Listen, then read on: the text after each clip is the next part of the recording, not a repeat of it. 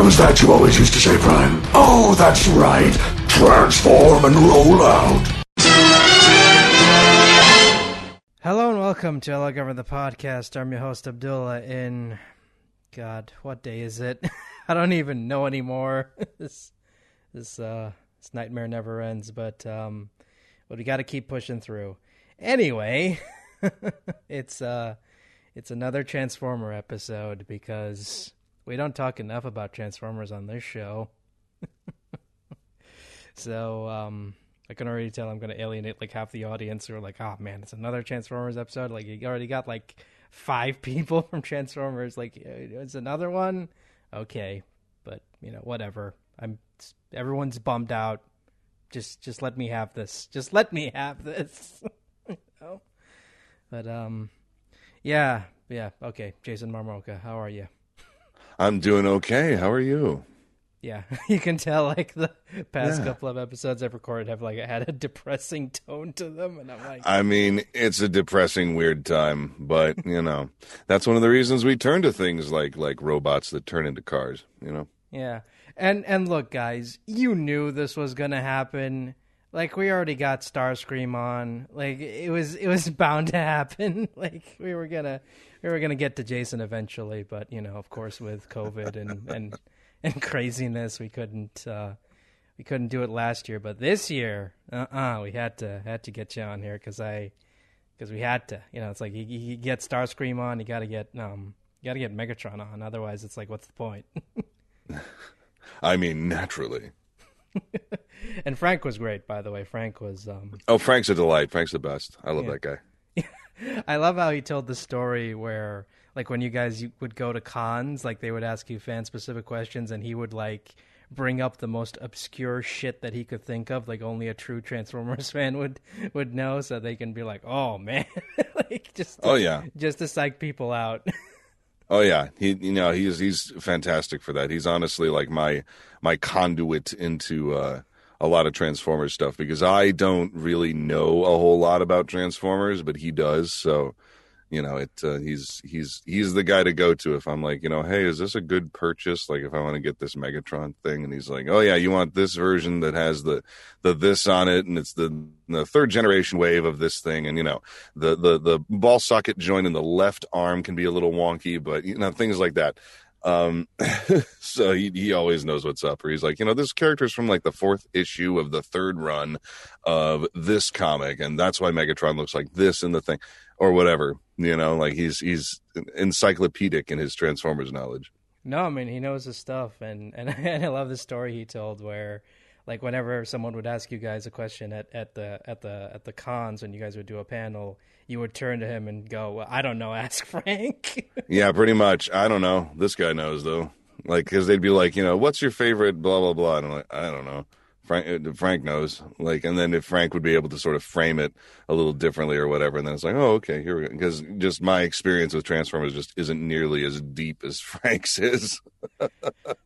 no, but but I mean, it's interesting because your take on Megatron was like completely different from what we've heard, but it works for the character because it's still like the G one incarnation. Like, this is not a different incarnation, but it's still, you know, it still fits the character. Yeah, it's interesting. Um, I uh, uh, I wouldn't have necessarily thought that when I first went in. You know, I didn't didn't realize uh, that you know there had been so many different uh, visual iterations of Megatron as well. Like I I assumed that you know he just sort of always looked like that. Like I didn't realize that they had variations and such. So that's why I guess I auditioned the way that I did was because I I didn't necessarily think that the voice, uh, you know necessarily mattered as much. Uh, like I didn't know that they they wanted any kind of because it said you know like don't we're not we're not looking for any specific sound exactly. We're not looking for uh you know Frank Welker or anything like that. So I was just like oh okay well you know and the the piece of art that we had to go off of was so like kind of warlord dynamic. Uh, that's why we kind of ended up thankfully going with the very uh you know, kind of rumbling engine thing, like with the with the voice and stuff. So ended up being really fun because uh, I don't know if I could have maintained the sort of uh, higher rasp that Frank Welker does for as long because my voice just sits so deep. No, I mean uh, it's interesting looking looking back at Welker's take. Like you listen to like G one and it's all raspy and like very high pitched, but like as he got older, like he couldn't do it anymore, so he had to like take it down for Mhm. Prime. So it's like Oh, I love his work on Prime. Not that I don't love his work any other time, but like, yeah, upon finally being able to, you know, now that I know stuff about Transformers and looking into the shows and stuff, I love his work on Prime. Oh, he's he's fantastic. Oh yeah, no, um, uh, he was like, God, it's really tough for me to pick like between Frank and David Kaye because that's like, you know, I love Frank, but like I grew up with David Kaye and like, Mhm. you know, so it's like, oh, don't make me choose. They're so, they're both really great. like, They're both so pretty. and then, like, I noticed like it's it's kind of hilarious because like, um, um, you, Fred Tatasciore, and um, and David Kaye have like really deep voices, but like Frank Mhm. is like he's just Fred from Scooby Doo. Yeah, it's crazy, and the fact that he's still voicing Fred from Scooby Doo is crazy. He is so uh, like that. Worshiping at the altar of Frank Welker is only sensible. Really, he's just he's just a genius. Like the fact that he's he's still so ingrained in the pop culture, and he's just doing all of the things and constantly working. Like he's he's just incredible. Yeah, I mean, like it's been going on for what, like seventy plus years or so. Something like that. Yeah, he's been voicing this this this Fred character, and it's still like consistent sound. There's really very little variation vocally at all. That was alliterative, but there's there's just not a lot of uh, uh, change at all from from that point to now. Like he manages to keep that voice because it's so similar to his own. Um, it's incredible. Although it is kind of weird, like watching, like uh, you know, when when Megatron became Galvatron in like season three and four, uh, season three of um, G one, it was kind of weird listening to that because it was just Fred from Scooby Doo as, as Galvatron. It's just like, okay, this is weird. Oh, that's right, because he was he, he didn't really uh, he wasn't really doing like sort of the Leonard Nimoy thing, was he? When he was doing Galvatron. Yeah, no, no. He, um, you know, he od- originally like recorded, I think, for the movie, but then they replaced him with like Nimoy, and and and it was like that was the take he went with. Like the the, the take you hear in the show is the the take he did in the movie. So hmm it wasn't until like when he came back to do you know Galvatron and like um, Age of Extinction did he like say, okay, I'm gonna do something completely different, which is like you know take it lower and more gravelly and and whatnot. Yeah, no, that's fantastic. Getting to uh, play like the dual roles of Megatron and Galvatron, I can also say is really fun. So you know, it's uh, but uh, him getting to do it sort of twice again against like two different sort of iterations of the characters is especially fascinating. Just his his career is just storied and amazing. Yeah, I know, but um. it's incredible. But I mean, it's it's it's tough because like I, I kind of feel bad for anyone who takes the role of you know Optimus or or um or Megatron because they're always going to be compared to Welker and and Cullen. Yeah, I mean that's kind of a thing, isn't it? Like you, you, it's sort of like anyone who plays the Joker. Um, you know, it's always going to be compared to uh, uh, the the genius of Mark Hamill, and it's like you know, to a degree, that's uh, perfectly acceptable to you know because everyone has their preferred version. You know, whether they like the original or you know like an, another thing or whatever. You know, like it. Everybody has their preference, and you you have in your head what this character sounds like, and sometimes that works for you, and sometimes it doesn't if it changes up, and you know so i mean i, I never begrudge anybody who uh uh you know would prefer a more a more frank welker sound or what have you like i i never begrudge anyone that i never take offense if uh if i'm not someone's favorite megatron because i'm like you know what i get it I'm like i i completely understand and hey it's all about individual taste so Yeah, I mean, I'm personally not a big. I wasn't a big fan of um, Tatasciore's take on the character because I thought he just like sounded too angry, and I'm like, eh, you know, it's just too angry. It's like, it's it's way too angry for my taste. But um, you know, it works for that incarnation of Megatron, I guess. Hmm You know, personally, I I just thought he just came off as too angry and too, you know, ironically enough, too hulkish. So there you go. oh that's right fred tatasciore often does uh the hulk i was like wait hulk oh yeah yeah he's right that's what he does yeah Look at me flexing my knowledge. Yeah, there you go. Yeah. Yeah, Fred's great. Fred's a really sweet guy. No, I met him at a con, you know, back in 2018, and he's like the sweetest human being you will ever meet. Such meet. a warm personality, that man. He's fantastic. Yeah, and I kind of kind of felt bad like he didn't have any Megatron prints to sign. I'm like, oh, that's so sad. Because let's see, he did he did the video game, the uh, Fall of Cybertron or what have you. Was there a or was that the second one after War for Cybertron? Because I know that if you Google like Transformers War for Cybertron, like it doesn't come up with our Netflix show first. It comes up with a, vi- a video game where I believe he voiced Megatron. yeah, he Pretty was sure. uh, he was Megatron in that and the sequel, Fall of Cybertron. Okay, so he did do the sequel as well. Okay, I, you lose track after like you know, so many amazing people have gotten to play Megatron. You know, like I just kind of lose track of who did wait, who did what, when, who, how, what, who. You know, like it just kind of spins your head around a little bit because it's such a such a legacy character. Yeah, I know.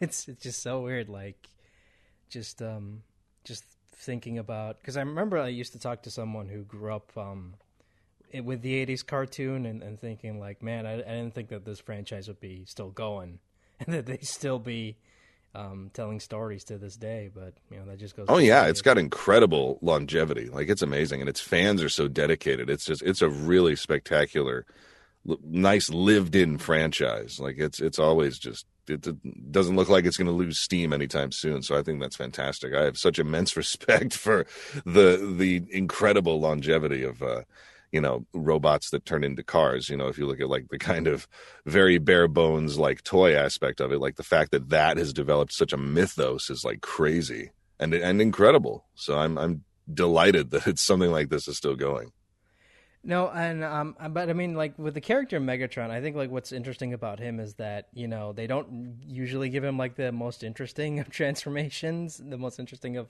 alt modes. Like he's usually just a tank or a gun or a, plane or a or a spaceship or whatever. But I think that kind of fits his character because he's like he's one of the few characters in this in the entire mythos who can just pull off being a robot. You know, it's just like it's Megatron. Like he doesn't need to transform into anything. Like he's just a robot who looks like a gladiator with a giant cannon. For God's sakes, like what more do you want? yeah it's funny the uh when we first did the uh uh prime wars trilogy that was my first exposure to uh, Megatron doing anything other than turning into a gun that someone else had to shoot. So I was kind of delighted. I'm like, oh, he's a tank. Excellent. Like that makes sense. He's, you know, he's a big military brawler type. Like, of course he's a tank. Like that only makes sense. And so the, the fact that that stuck around to like, you know, this other, the Netflix iteration as well, uh, made me happy just because again, that was kind of like, oh man, am I going to turn into a gun and I have to negotiate with Starscream to use me? like, I know. How are we going to do this? No, but I mean, I really, I mean, I, I mentioned this before, but um, in like a previous episode, but um, I really like the what they did with the relationship between Starscream and um, Megatron in this series, where he is not portrayed as the cowardly, like you know, guy who wants to take over Megatron's um position at the start. He's usually just like that slarmy guy who's like, "Oh, why is why is Jetfire the one being like promoted over me? I'm the one who should be like leading the Seekers and whatnot." And and he's like, and Frank pointed this out. Like I didn't even notice this until like Frank pointed it out when we when we when he was on the show. He's like, "Have you noticed like Starscream is like in like basically in Megatron's ear throughout the entire first season?" And I'm like, oh, "I did not notice that, but he is." And it's, Oh yeah, yeah. He's um. Uh, I I really liked what they did with Starscream as well, especially because um at the beginning he definitely doesn't have that you know like I should be leader thing going on quite yet. Um. And also just the fact, you know, he's he's like I should be, you know, leader of the Seekers first, and then from there I'll look at my other, you know, upscaling opportunities. But at first, yeah, he's just sort of he definitely leans on Megatron uh, a, a little bit and which you know I, I think megatron's also pleased to have someone else who's like so like it, starscream is so down with the decepticon cause when it first starts and whatever like it's just it's fantastic i think that megatron's delighted that there's you know a, a sort of a newer fanatic character and he's like and then eventually of course promotes him to being leader of the seekers which you know starscream is hilariously delighted by and then we move on from there. And then thankfully in the uh then, then of course the usual starscream comes out and he you know wants to he wants to be the leader because that's what starscream does. Yeah, and and I would say like out of all the incarnations of Megatron, like this one's probably the darkest because he's like straight up pro chess. like straight up off the bat. You know, screw the Autobots; they deserve to die. oh yeah. What's interesting too is that like you know in the first season we got to play with um, you know he's conflicted about. Uh, you know, he's not. He doesn't just start off like wholly evil and whatnot, but he definitely dives into that after the uh, uh, show progresses a little bit because you know that especially when he's approached with the plan of hey how about we spoilers for everyone by the way um, but uh, you know the fact that he's like hey i have an idea. Let's uh, reformat all of the autobots into decepticons. You know because at first megatron's like uh, i don't let me think about that. Like you know that's perhaps a little much. But then as the show goes on he's like you know what that's what we got to do. This is the way. So let's let's get it going. And then they do, and it's terrifying and awesome, and it's such a sinister plan. But it was fun to kind of play that switch a little bit, where you know Megatron's kind of reluctant to do some of the darker things that he does, but then out of what he perceives as necessity, he has to do it. So that was that was a lot of fun to play with. I, I really enjoyed what we got to do with Megatron, giving him giving him a little bit of nuance to get into that dark place, which was a lot of fun. Oh God, um, and spoilers for you know season two here, but um, there's this there's this entire sequence where Megatron shows up at like this place where Shockwave's like, okay, you know, there's this like one city that's still functioning. We need to, you know, to power yeah. to power up this doomsday machine. We need like the city to go offline, and he's like, I don't want to, you know, Megatron's hesitant. He's like, I don't want to you know, take it offline. So he goes there. Yeah, these himself. are loyal Decepticons. I don't want to just take this whole city off, this whole sector offline.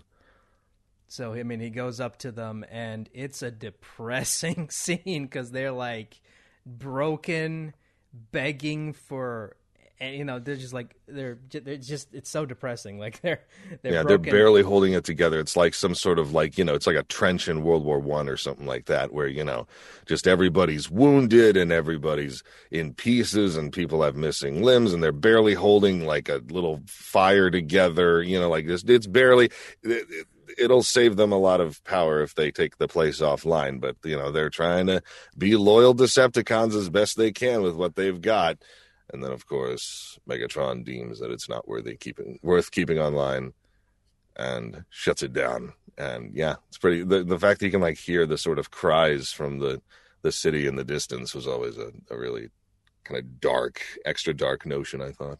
Yeah, that was like easily the darkest. like again, this is like easily the darkest incarnation of, of Megatron. like, mm-hmm. I mean, it's kind of, of, switching off lives, you know, like I mean, you do. I mean, outside of I think Prime, like this is like the darkest incarnation of Megatron we've gotten because he's like, he's war torn, he's tired, he's just like, I will do any anything in my power to win this war, even if it means like sacrificing lives. oh yeah, he is ruthless. He is ruthless. Which is kind of a far cry from the from the tired Megatron who's just like, yeah, whatever, from the Prime Wars. Yeah, reti- retired Megatron. Yeah, snide, sarcastic Megatron. uh man, it's, it's that was a lot of fun to play though. I, I admit I kind of uh, I'm glad that I got the opportunity to play like War for Cybertron, Megatron. You know, like really militaristic, like you know, leader Megatron, proper bad guy Megatron. Uh, but with the Prime Wars trilogy, playing retired, sarcastic, kind of you know villain turned anti-hero turned sort of friend like it's kind of like an anime character or something you know um, it's like that trope but that was a lot of fun to play I, I, actually really liked playing sassy megatron as as the fans came to call him that was fun I mean, I wasn't a fan of the Prime Wars trilogy, but I really did like Megatron. That's okay. I mean, again, like I, I never begrudge anybody.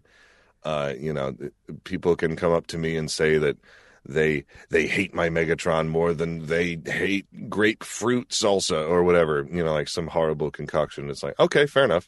Why'd you get in line? But um, at a convention or something. But uh, no, like I, I never begrudge anybody their um, uh, preferences. I think that's that's perfectly fine. But I I know that I had a lot of fun in those sessions, and I I'm you know just playing uh, this weirder version of Megatron that I don't think had been done before was a lot of fun too.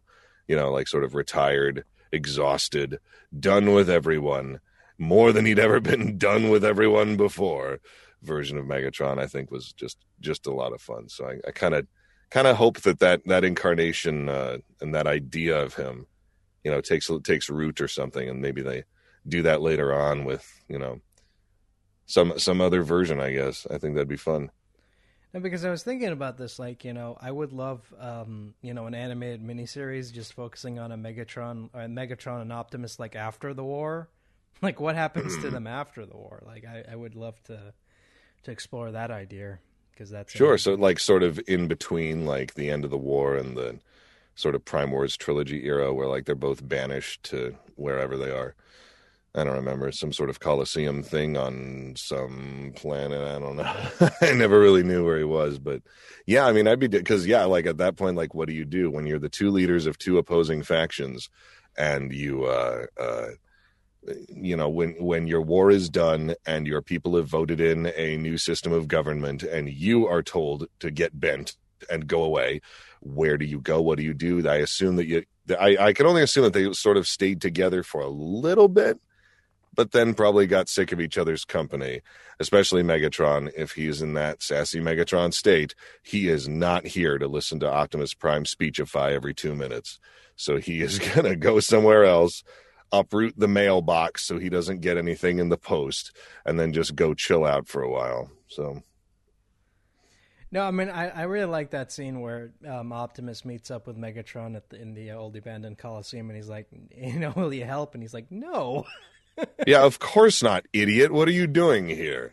Yeah, no, that that scene was fun, especially because Megatron's like, "Oh, we get to fight, awesome." He's like, "I don't want to fight." Oh, we're gonna fight? No, I'm, I'm not here to fight, Megatron.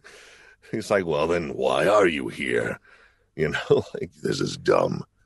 So, yeah, that was that was a lot of fun to fun to play with too. I mean, but I mean, was it was it weird like going from that to you know War for Cybertron Megatron, who was like a completely like devoid of any positive traits? um. Well, I mean, it, it's kind of had been what Frank and I had been hoping to do anyway, which was, you know, play a slightly more in the trenches versions of the characters, a little more uh, classic, you know, during the war uh, versions. So we have been wanting to do that anyway. If you know another another version of the show came around, and thankfully it did. Um, so I don't. It wasn't wasn't that weird because I'd been hoping to do it, and I play a lot of bad guys anyway. So um, you know, it, it wasn't that crazy of a of a shift for me. And I assumed that just because it was retired sassy Megatron was such a wild idea, I assumed that it probably wouldn't come around again uh, as a concept. I figured if if I played Megatron again, it would probably be more classic, more like you know, uh, scary bad guy, you know, whatnot, Megatron. So I don't know. I, I, was happier about it than I was like surprised or finding it like a difficult shift or anything. Especially because like you know, vocally they let me just do the same thing I did. Um, so that you know I didn't have to do a huge shift there or anything. So no, I, I I really enjoyed it. I didn't find it that crazy. I mean, I know like a lot of people were like upset, like they didn't bring back, you know, Cullen and, and, and Welker, but I'm like, you know, I actually do like, you know, I was one of the few people who was like, I actually do like Jason and Frank as, as Megatron and Starscream. I want to. Oh, well, thank you. I was like, yeah, it's it's a lot of fun. Of yeah, honestly, we we tend to sit in on each other's sessions too, just so that um, uh, you know, we can just we, we just like watching each other work. So um, we'll we'll tend to sit in on each other's sessions and just hang out. Um, plus, we're you know friends with FJ, who was the showrunner, um, and so it was uh, you know it was it was fun to be able to hang out with him again, and, you know, just see everybody, and because a few a few people had come over from the Prime Wars show. Uh, but yeah, it was it was just a just a good time, honestly, and I I, I would love to you know voice Megatron uh, with Frank as Starscream, you know, more or as as much as possible, just because it's so it's just it for someone who didn't really wasn't really super into Transformers, like it's I've become more so since the show because now that I have more context for it and I understand it a little more and uh, you know I, I appreciate it a little more. So I don't know. I I think it'd be really fun to keep doing uh, Megatron and Starscream. And honestly, uh, Frank and I had also been talking about like, wouldn't it be interesting if like uh, we end up being in something and we uh, we we like reverse our roles and like I do Starscream and like he does Megatron. You know, like just just interesting ideas where it's like, oh, that'd be cool. You know, just whatever. switching things up a little bit. I mean, because it's interesting because you guys did work on like yeah a bunch of anime projects, but that was like you know you guys didn't record together, and they were like all bit parts. So you know you never know. Oh yeah, no, we've uh, we've we've had our fair share of anime things at this point, and no matter how uh, uh whether they're mainstay characters or walk-on villains or you know various various different things, we we never get to anime is not one where you get to work in a group. It's unfortunate, um, but you know it because I always think that uh, the the few shows that I've worked on where we actually get to have everyone in the room that is where like the energy really flows. And it's amazing. Like it's it's so much easier to uh not that it's super hard to you know you get used to acting just sort of by yourself but it's just more organic when you have a whole huge group of people and you have the other characters to play off of. Especially i think it would have been really fun in like you know scenes where you know when like in uh i think it was the last season of uh transformers that came out the second season uh with um there's the scene with Megatron and Elita 1 excuse me um that would have been really really fun to uh, uh record uh with everybody else in the scene especially Starscream sort of nudging Elita and being like oops and whatever you know um just because Starscream is such a little tool uh but yeah, any any scene where Megatron gets to be like menacing and sort of extra scary or like tempting or whatever, you know, devilish is uh, is delicious. So it would have been even more fun to do that live with with anybody else in the cast. Yeah, I mean, but I mean, it saves the money to have everyone record separately because it's hard to work behind everyone's. Schedule. Honestly, it's mostly a scheduling thing. Yeah. Like it's mostly just easier to schedule one person at a time um, than try and schedule, you know, four or five people at the same time. Because, you know, the thing about voiceover is that, uh, you know, some people are like, you know, do you get nervous after a gig or whatever? And I'm like, no, because I'm usually heading over to the next one. Like, usually your day is just this thing, then this thing, then this thing, then this thing. So, you know, I you, you record the thing, you move on to the next thing, and you move on to the next thing, and you move on to the next thing. So, um, you know, scheduling is just really difficult. Um, and getting everybody in at, at one time uh, or whatnot. So I, I mean, I get it, but man, I wish it worked out that way because when you're in there with all the other actors and you really get to feed off each other's energy, it's just spectacular. It's really, really fun.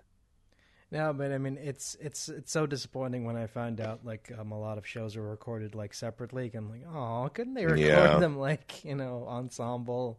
Exactly, and it used to, and it gives such like an old old timey like radio drama feel to it as well, where you know everybody gets to kind of do their thing and we all come in on our own beats and we all get a real conversation flow going and everything feels super natural yeah just uh, I, I miss that it's one of my favorite things when i get to be in a show where even if it's just one other actor you know it's it's fun to be able to do to maintain that energy plus i mean it's it's it's more fun in my opinion to watch someone else work and like take notes on their oh yeah, I love that's my that's one of my big things is I just love just watching everyone else work and you know really feeling the scene.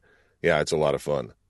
Yeah, I mean it's it's just like it's something I think we take for granted because I think like well for one I mean personally I think performances would be a lot stronger if you had everyone else in the room together. that's just me, but I mean I understand like why they why they um why they got to work through why they got to do it like separately because you know scheduling and you know anime dubbing is a completely different monster that requires like oh yeah that especially.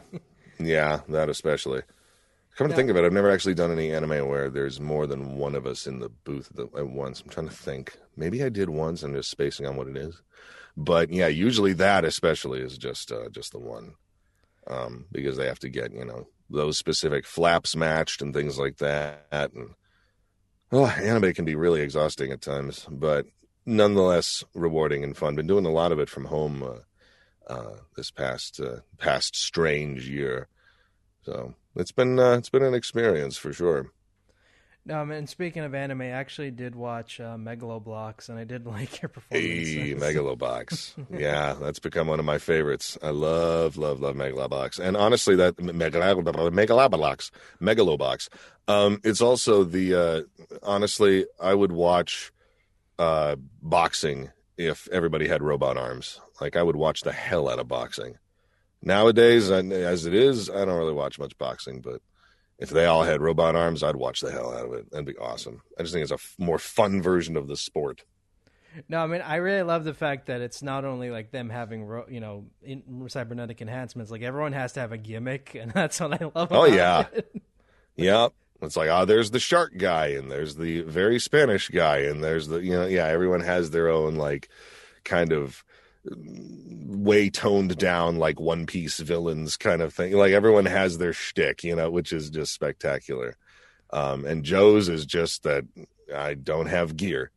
And so oh, that's pretty rad, I guess. I mean, hell, he wins. So, yeah, no, but playing, um, playing Nanbu, uh, in that was so fun, especially because, um, uh, Kaiji Tang, who voiced uh, Joe, is um, I think a couple years older than me, so it's fun to play. Uh, I, I, play a lot of older characters.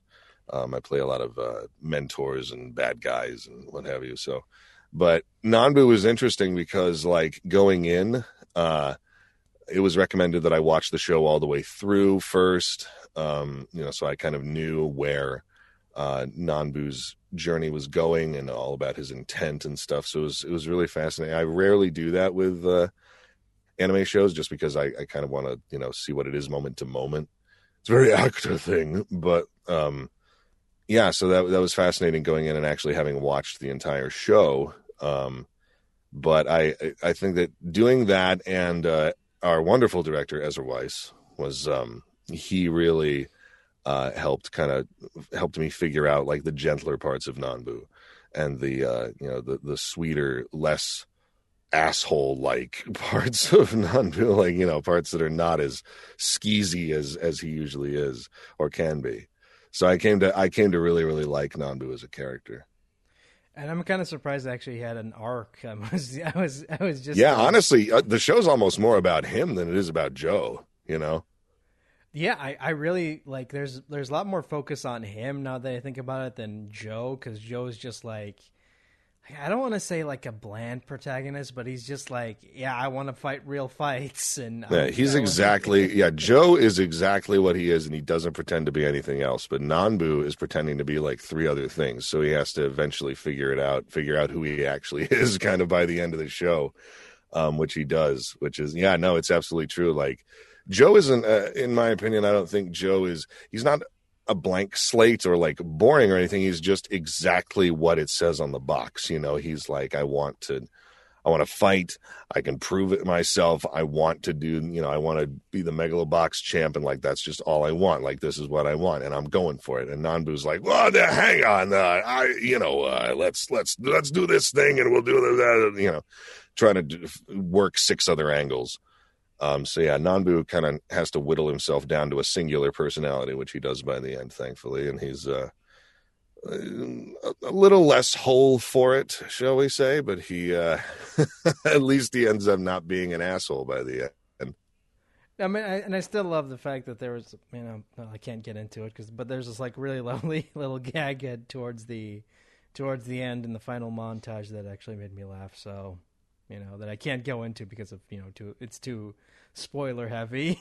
but um, mm-hmm. but I mean, there was this just fun, there was just funny. There was just this funny line where he's like, you know, just because I'm so and so doesn't mean I doesn't mean I can't still you know catch a slacking. oh yeah, exactly. yep, I know exactly the line you mean. Yeah, but yeah, I I love Megalobox, and I love it's a gorgeous looking show. I love that they specifically like kind of crushed its uh, visual down to look more like you know like a Cowboy Bebop uh, kind of thing. You know, something uh, uh, sort of like like an older show, uh, more classic hand drawn anime stuff. Like it, I don't know. I I really think that the visuals are gorgeous, and I'm I'm really curious. Uh, uh, to I because I have it on DVD. I need to sit down and watch it again. I'm curious to relive it, but uh, been meaning to for a bit now because I'm just I kind of miss those characters. I mean, well, I mean, we already it's confirmed for season two, so you know, who knows? oh yeah, that's right. I forgot about that. I keep forgetting about that. I'm like, I think I follow a Twitter that talks about it. I don't know. I lose track of stuff on the Bird app. I don't know. like what? you want me to come back yeah. for Nanbu? Okay. I don't know. I haven't been asked, so I don't know. I mean, hopefully, but haven't heard anything. No, but I mean it's it's it's interesting because it's like while it's not a perfect show, it is like it is one of those shows that I, you know, it's again, I've said this before, but I'm one of those people who's very picky when it comes to watching anime because I'm like, I really don't like because a lot of newer anime shows take for for forever to get to their point, but I'm glad Mm-hmm. like Megalobox is just like one of those shows. It's like, okay, this is what the show's about. This is what the plot is, and it's easy to follow. Yeah, exactly. Here's the plot. Here's the characters. Go. Like there's very little dressing on the side. Like it's just sort of it's exactly what it says on the box. It's exactly it doesn't pretend to be anything else, which is great. Like just the fact that it sort of dives in is is just spectacular. And just one of the things that strikes me the most about Megalobox that I love is the music. I love the music in, in that show. It's so good. No, I made a I made a joke about so is the entire the entire um uh soundtrack to this just like lo-fi beats to beat your opponents to. I mean, I would say that it's definitely not all lo-fi. I mean, it's it's pretty hard as it goes along. Certainly, the theme is super super cool, but uh, yeah, I mean, there's a there's a lot of it that's that's uh, super good, like lo-fi music. Yeah, it's a it's a spectacular soundtrack. I went out after we recorded the first episode. I bought the soundtrack like immediately because I was just like, this music's fantastic. What is this? Like, who is this artist? Delighted. Yeah, because it's you know it has a very like you know low you know it has hip hop, lo-fi, you know hardcore, punk, you know just just a lot of stuff and That's a lot. It kind of, and it fits the kind of like very like post-apocalyptic esque looking, you know, future kind of thing, which is just fantastic. I I love love the sort of future that it has for it, which is just magical. But I I think that the music really lends itself to that.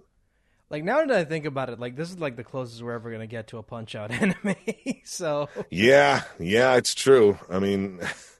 Oh man, have they have they never done a Punch Out anime? I feel No, like there they- was they- a Punch Out show. no, they Am they, crazy? They were, there were like other boxing anime, but like there was never a specific like punch out anime. I feel like Punch Out was was it just Little Mac was referenced in a was he in another Nintendo cartoon at some point? Maybe I'm crazy.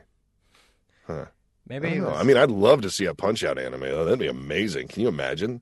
That'd be awesome. Oh no, no, you're thinking about um God, one of the bad guys was one of the bad guys in Captain N. King Hippo was a bad guy on Captain Oh, N. okay, that's where I'm going with. I could have sworn the Little Mac was in it though. Maybe I'm crazy.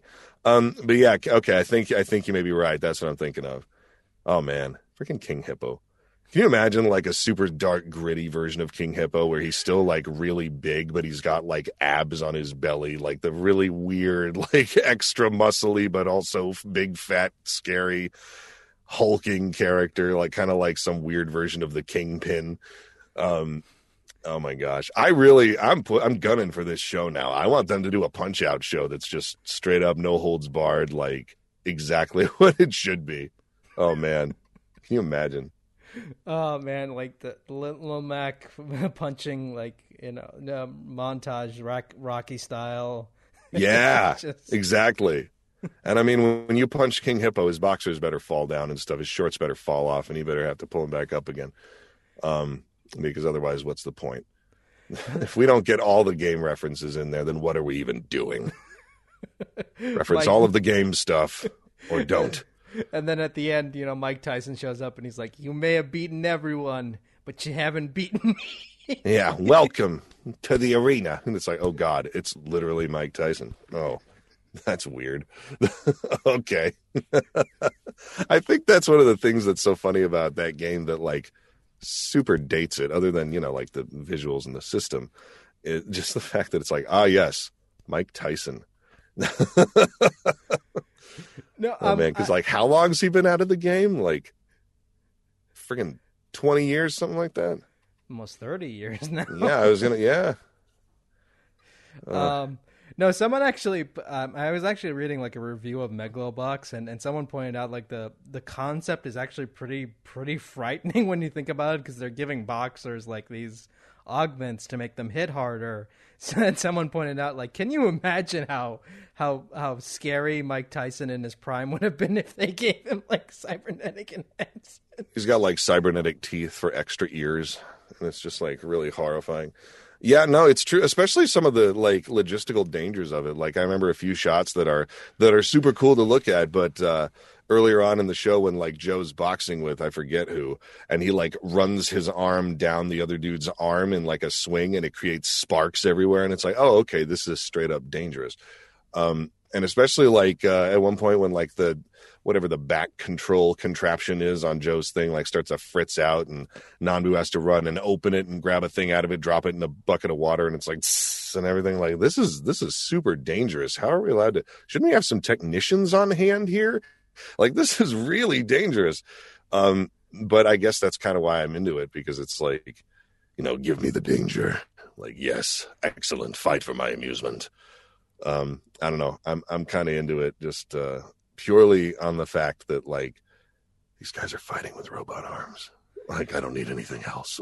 This I mean, is and it- and ridiculous and, i love it. And it does get like real violent in some of the fights where I remember like the, the, the shark guy gets really frustrated at some point and starts punching him and like gets him on the ground and starts like almost Oh, yeah. Him. And I'm like, what the fuck is this? oh yeah. No it's fantastic. Like it it gets pretty violent as it goes on. Um one of the things one of the little details that i love um and i don't think i've ever asked Kaiji how he did it um what exactly his technique was to do it but um he might have just put like a a finger over his teeth or something like that. But when Joe puts in his like mouth guard and he sort of has that thing like he's got something in his mouth and everything, like, you know, Kaiji actually did that during the bit. And I was like, oh, I'm glad that everyone's still wearing mouth guards at least. Like they have giant cybernetic arms that they're hitting each other with, but at least they have some plastic in their mouths.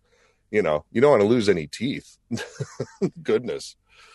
And it, and it does get darker when we get to like um uh what was his what was his name? What was the war veteran's name? I forgot his name. Oh, uh, Aragaki. Aragaki's backstory is pretty Yeah. Oh, up. that's so good. Oh my God, Aragaki. Poor Aragaki.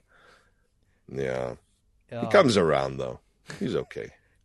Yeah, I mean, I think honestly, like out of all the fights, the Aragaki fight was the best. I'm sorry, like I don't. Oh care. yeah, no, he's care. spectacular. Like, what a great character. What a great, especially on like his you know mechanical limbs and stuff like that. Like you know he's got because he's lost his legs.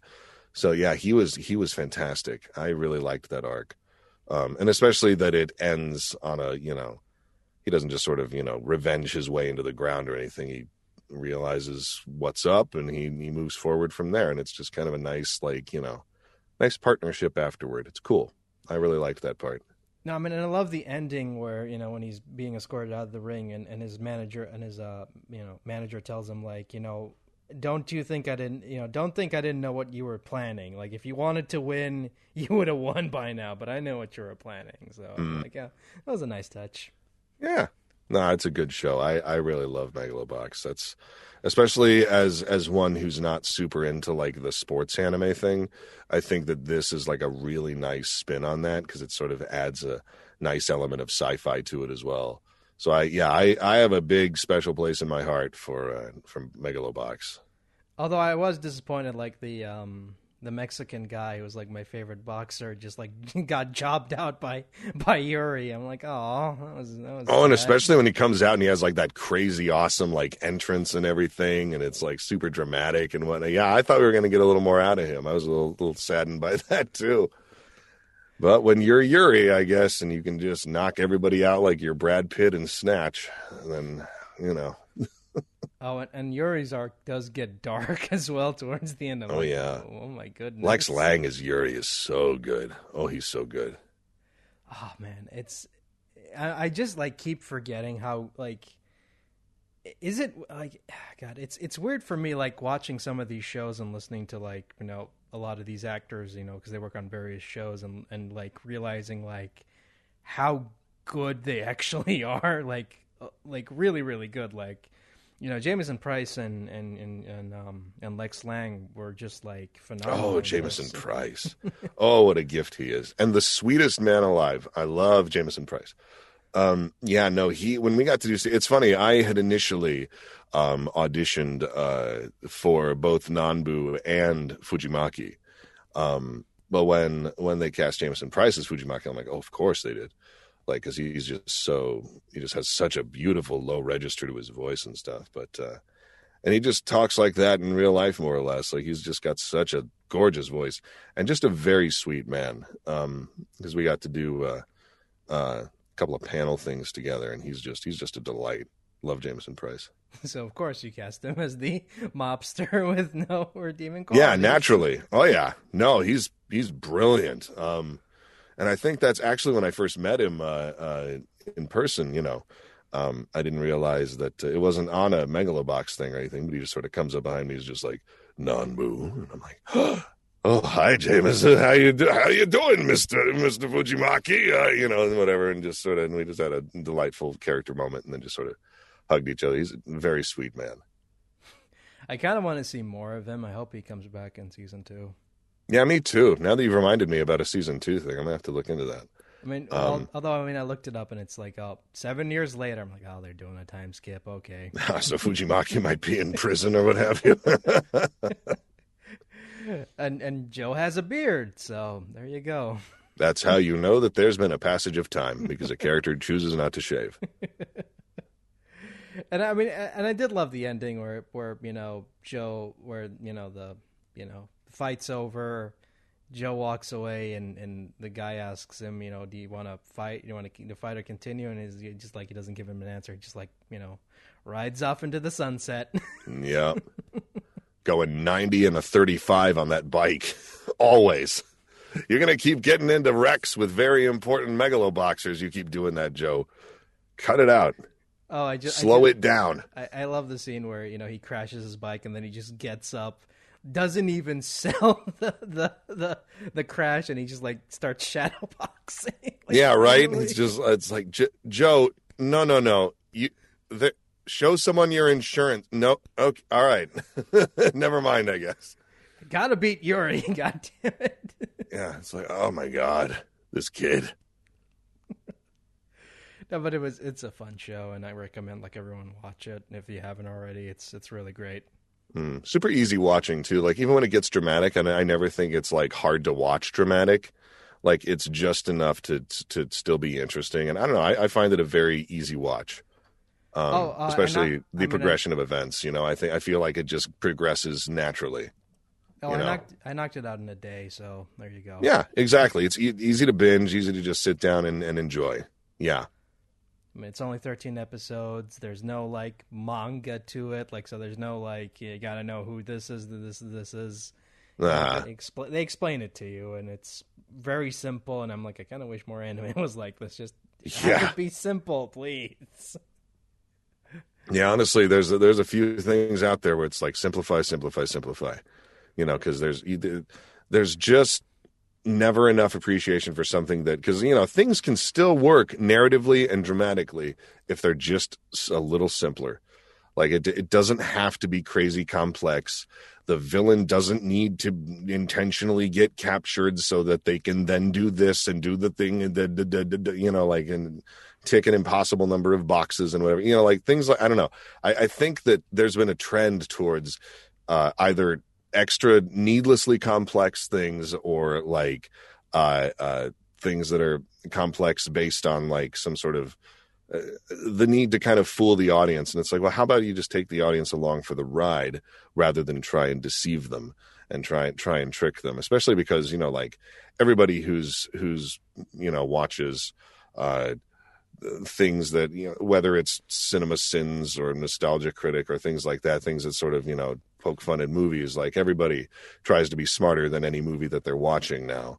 So if you just stop trying to make your movie smarter than the audience as a as a you know counter and just present a nice flowing thing and it doesn't have to be crazy and it doesn't have to you know i don't know. I, it, it's hard to explain but i, I just feel like a, a simplification of narrative i think would, would serve everyone a lot better rather than trying to make everything needlessly complex No, man, that that's why like I never really got into like a lot of anime shows because it's just like a lot of shows like take like they're just like s- like complex, needlessly complex, and I feel like they don't need to be.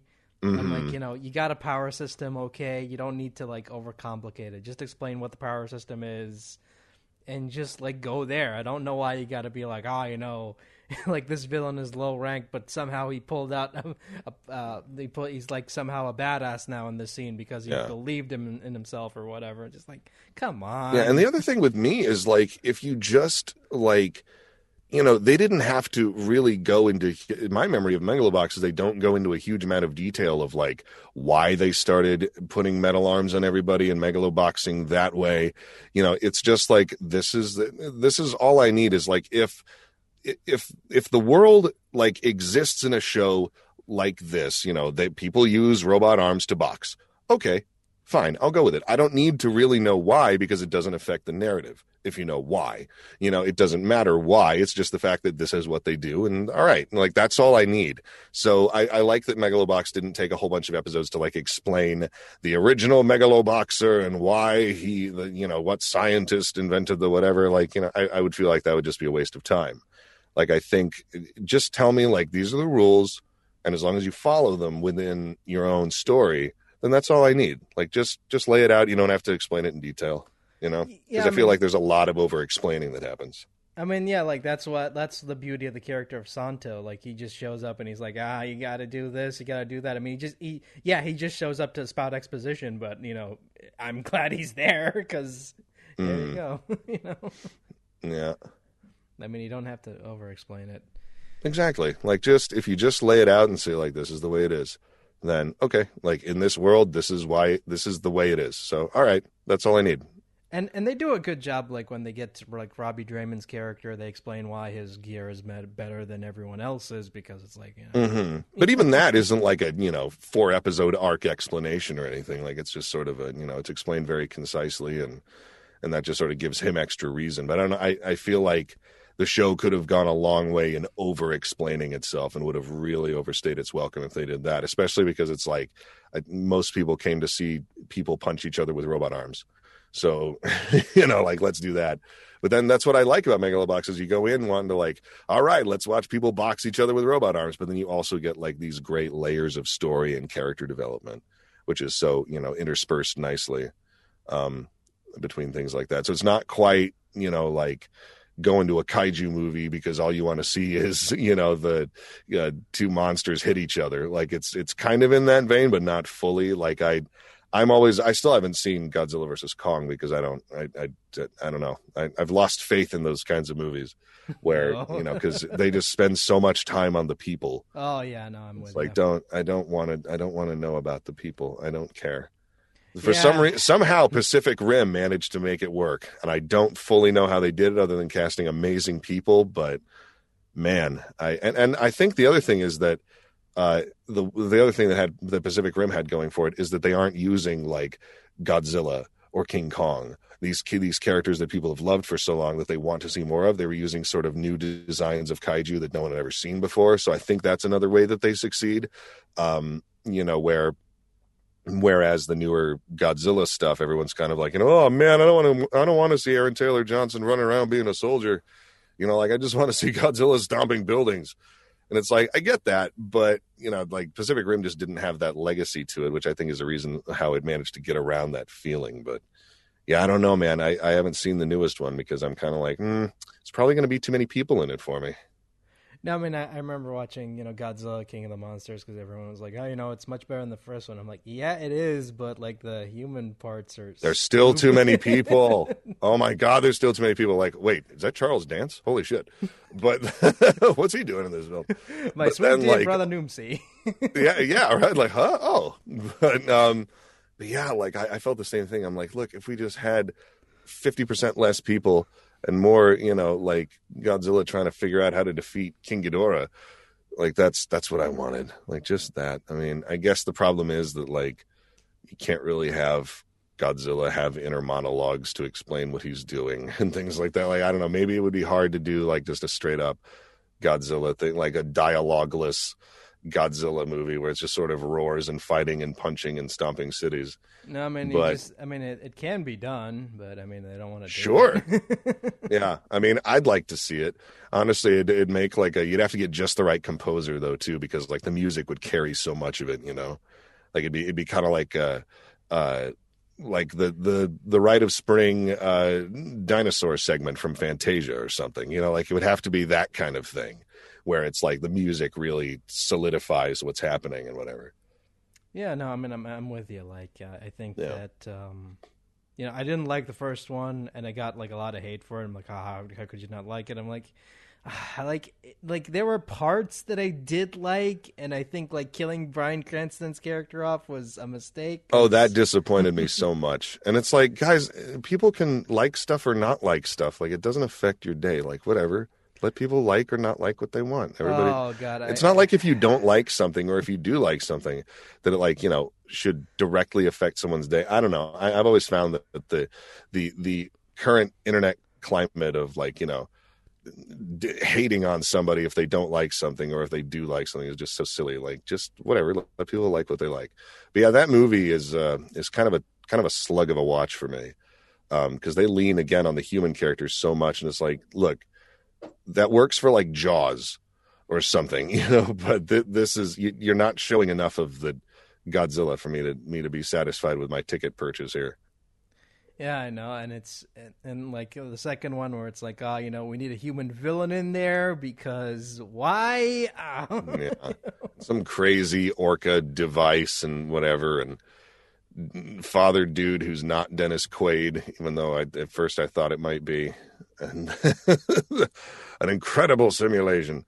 Um, but yeah, the, I I don't know those those movies are just not hitting it for me. Uh, maybe it's because I also don't have a huge amount of nostalgia for Godzilla, um, which is just you know I mean I'm still waiting for them to make a Godzooky joke, but I don't know if they ever will. But I mean it's right there but I guess no one's gonna no one's gonna take the leap. But or maybe they're not allowed to. the studio's like, nah, none of that Godzooky shit. Get that out of here. I'm tired of you putting that in every draft of the script. Get it out. it's not gonna be a thing. No, um, I I just like I'm I'm one of those people who's like, you know, the scene where Godzilla like when he came out of the water for the first time, I'm like, I started humming to myself, "Up from the depths." From the depths.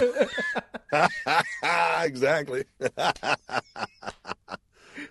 yeah. And, and, I said, like, you know what? The '70s. Uh, I said this, like, you know what? As cheesy as the '70s Hanna Barbera cartoon was, it was still more fun than than, than that movie. Mm-hmm. It was one of those things where it's like at least it, it it knew exactly what it was, and it you know oh my god, can you imagine if they had like a super badass like choir start singing that? Oh my god, I'd explode. I'd love the movie right away. That's how you get me. Sometimes it's easy to get me into a movie like that's that's all I'd need. Is just like oh man, they actually went there. Okay, I'll watch your entire film.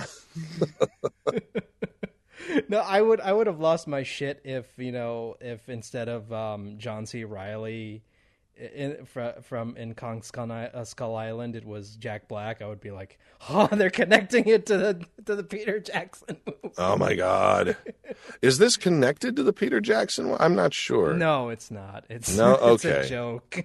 I would. Oh, okay, because I well, that's I, am just not sure who owns what and what. You know, I thought that it was like the Kong thing, and then the Kong Skull Island, and then this. Like I I never know which one's in continuity or whatever. It's kind of like. uh you know the when when universal was doing their dark universe thing it's like wait so what counts and what doesn't what huh you know oh i saw that mummy movie and i'm like oh this oh my stinky. gosh that mummy movie oh dear stinky. yeah yeah that was that was a lot of not what i wanted I like the lady who played the mummy. I thought she was like super hot. Oh, I have no issue. Yeah, I have like no issue with the cast or anything. I just the, the what a lot of the narrative and the design of things is just not not what I wanted out of a mummy movie. And Lord knows that put a huge stop on their dark universe thing real quick. Um, because I know that I uh, Dracula Untold. Uh, oh God, we do not. that we was do a, not speak that of was that. A film. I know that was a film. Um, uh, but honestly, like I, I, I don't know if we're gonna get a super accurate like Dracula film almost ever again even the Gary Oldman version, which I do enjoy, is not super accurate to the book. You know, it's much more romantic and much more, you know, whatever.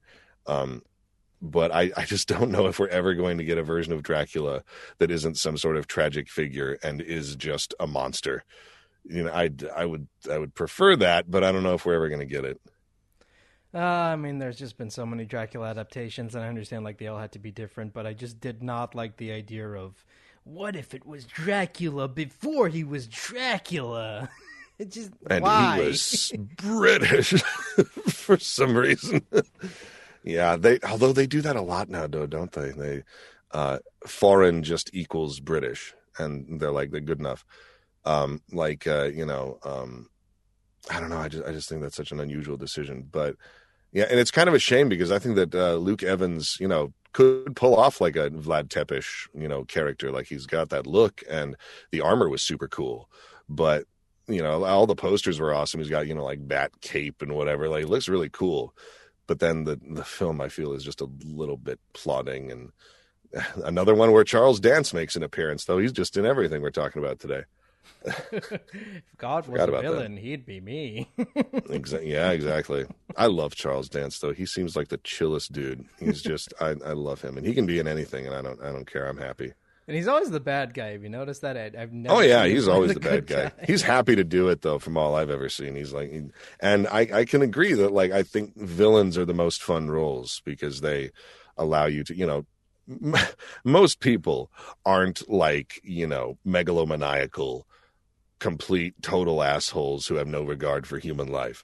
Most people aren't like that but it's fun to be able to play that because it kind of gets your you know it, i can go into the studio and be having a terrible day and then i get to you know voice this character who's you know wrecking everything and whatever and you know like cackling like a maniac and whatever and just being villainous, villainous, villainous. And it's a little cathartic. You know, you feel a little better as you leave because it's like, oh, I got that out of my system. All right, perfect. You know, there's something about it. Playing bad guys is just, it, it's far enough removed from yourself, ideally, um, as long as you're not some sort of weird sociopath, um, that it's it's almost therapeutic. it's kind of nice. That's why I think like you know playing. That's why I think like roles like the Joker and and Doctor Doom are great because you can just oh, yeah. like you ham it up and and just like go crazy and exactly anything where you can just devour the scenery, especially it's just magic. uh, I mean, yeah, I just I just don't understand this this idea of like has there been any good Dracula media in the past couple of years? I don't think so. I don't. Think uh. So. I mean, I like Castlevania, but it's not. Again, it's not super accurate, and it's it's a little more romantic. But um, and it's also based on the you know the games and whatever. And the, I I love that show though unapologetically. I think Godbrand should have st- st- stuck around for a little longer, but um, yeah, honestly, I because then let's see the the BBC Dracula happened, which is mostly confusing. Um, didn't really care care much for that. Um, but I'm just I'm just very particular about certain. Uh, you know classic literature things like uh, Dracula, especially Gothic literature, Dracula, Frankenstein. Um, the Invisible Man hasn't gotten a, an accurate like you know representation since it's it's it's kind of like Phantom of the Opera, which hasn't had a super accurate version since like 1925. Um, even though that version with Lon Chaney isn't super accurate, but at, at, least it's more accurate than most. And then we have like you know the Invisible Man with Claude Rains, which again hasn't been done since like I think that was 33 maybe. Um, so yeah, there's something about like old Universal old Universal stuff that just hasn't really been either adapted adequately or in, I don't know. I'm I feel like if they were going to do a dark universe thing, they needed to go much more old Hollywood with it instead of doing like a sort of a modern day pseudo Avengers thing. I'm not really sure what they were doing. It was kind of confusing. And, and, what, and, what, bothered me is like, why is Mister like why is Doctor Jekyll and Mister Hyde the the the Nick Fury of the of the yeah, of very confusing, a very strange set, which is actually a, a bit of a shame because I thought Russell Crowe was doing some really interesting stuff. Like he was he was I liked his his uh, Doctor Jekyll and Hyde. Like he was he he was doing some really really interesting stuff in in those scenes, but then just nothing came of it, which is a shame. I think I would have liked to have seen a, a Dr. Jekyll and Mister Hyde movie with uh, with Russell Crowe, but again, I would want it to be like a period film. Like I don't want it to be this weird modern day thing. That's oh, that's not what I want. You know, I just I just don't like the idea of like Hyde being a, a separate entity because I'm just like, no, that's not the point of the book.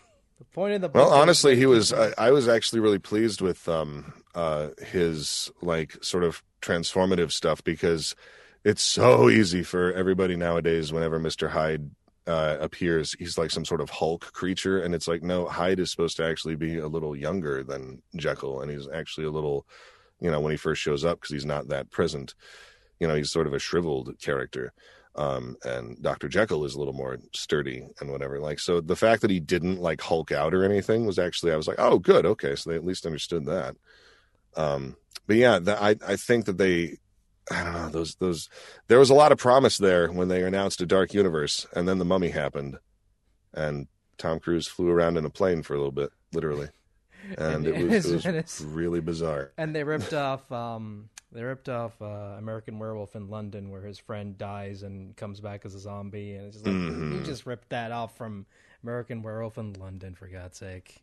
Uh, That's another thing that um, I actually remember fairly enjoying was the uh, uh, Benicio del Toro Wolfman movie that came out in like oh geez, probably ten years ago at this point. Oh, But, 11 um, years ago. Yeah, there it is. Um, but yeah, I, I remember like, again, like just just make these like period films. Like don't don't no, none of this modern day stuff. Nobody wants to see Dracula using a cell phone. Like don't don't do that, please. Stop it. just you know, we, we want to see horse drawn carriages and top hats. Like just just keep it period, will you? No, I, I, don't know. That's what I want anyway. I mean that, that that movie, you know, had its problems, but I mean I did oh sure, I mean, I nothing's did- perfect. I mean I did like the asylum sequence. I thought Oh, that was yeah. a great sequence. hmm And the transformation stuff was crazy. The prosthetic work, the everything in it was nuts. Um, I, I really enjoyed that. Um, third act was a little a little strange. Wasn't Oh, expecting God. the Anthony Hopkins bit, but very strange. Um, yeah, but uh, I don't know. I, I'm a sucker for like the you know gothic horror stuff. So I, when it's not done just so, I'm a little little saddened by it. But eh, what are you gonna do? I mean, I think the last gothic horror movie we got was Crimson Peak, and that was it. Oh, Crimson Peak. Oh, what a gorgeous movie. Yeah, I mean, I wasn't a big fan of it, but like over the years, I'm like, okay, it's grown on me. I mean, I, It ages like a fine wine. It it really does. I because I was the same way. I first watched it, I was like, that was okay. But then as you watch it more, it's like, no, this is an excellent ghost story, and it's in. Then the visuals are so striking. Just anything Del Toro touches is just wonderful. Sometimes you just have to let it simmer a little. Yeah, I mean, same thing with like Cronos and Devil's Backbone. Like, I understand. Oh like, yeah, I understand. Like, a lot of people did not like those movies on the first watch, but I'm like, you got to watch them more than once because like it's you know to really Mm-hmm. yeah. As opposed to things like you know Shape of Water or Pan's Labyrinth, where upon like the first watching, it's like, oh no, this is masterful. you know, sometimes sometimes it's a slower simmer. Yeah. Oh God, I need to need to watch Pan's Labyrinth again. That's a great movie. Oh my god, that movie is so good. That movie so so good.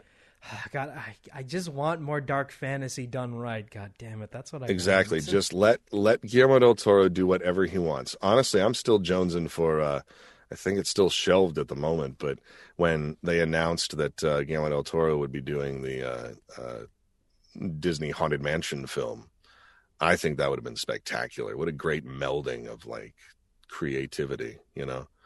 I would have loved to see his version of the Haunted Mansion. Oh, it would have been much better than the Eddie Murphy movie. You know what's weird? Um, upon rewatching the Eddie Murphy version, it's like, yeah, most of it's pretty hokey, but it's not the worst thing in the world, actually. Like, you know, my memory of it was it was this unwatchable thing.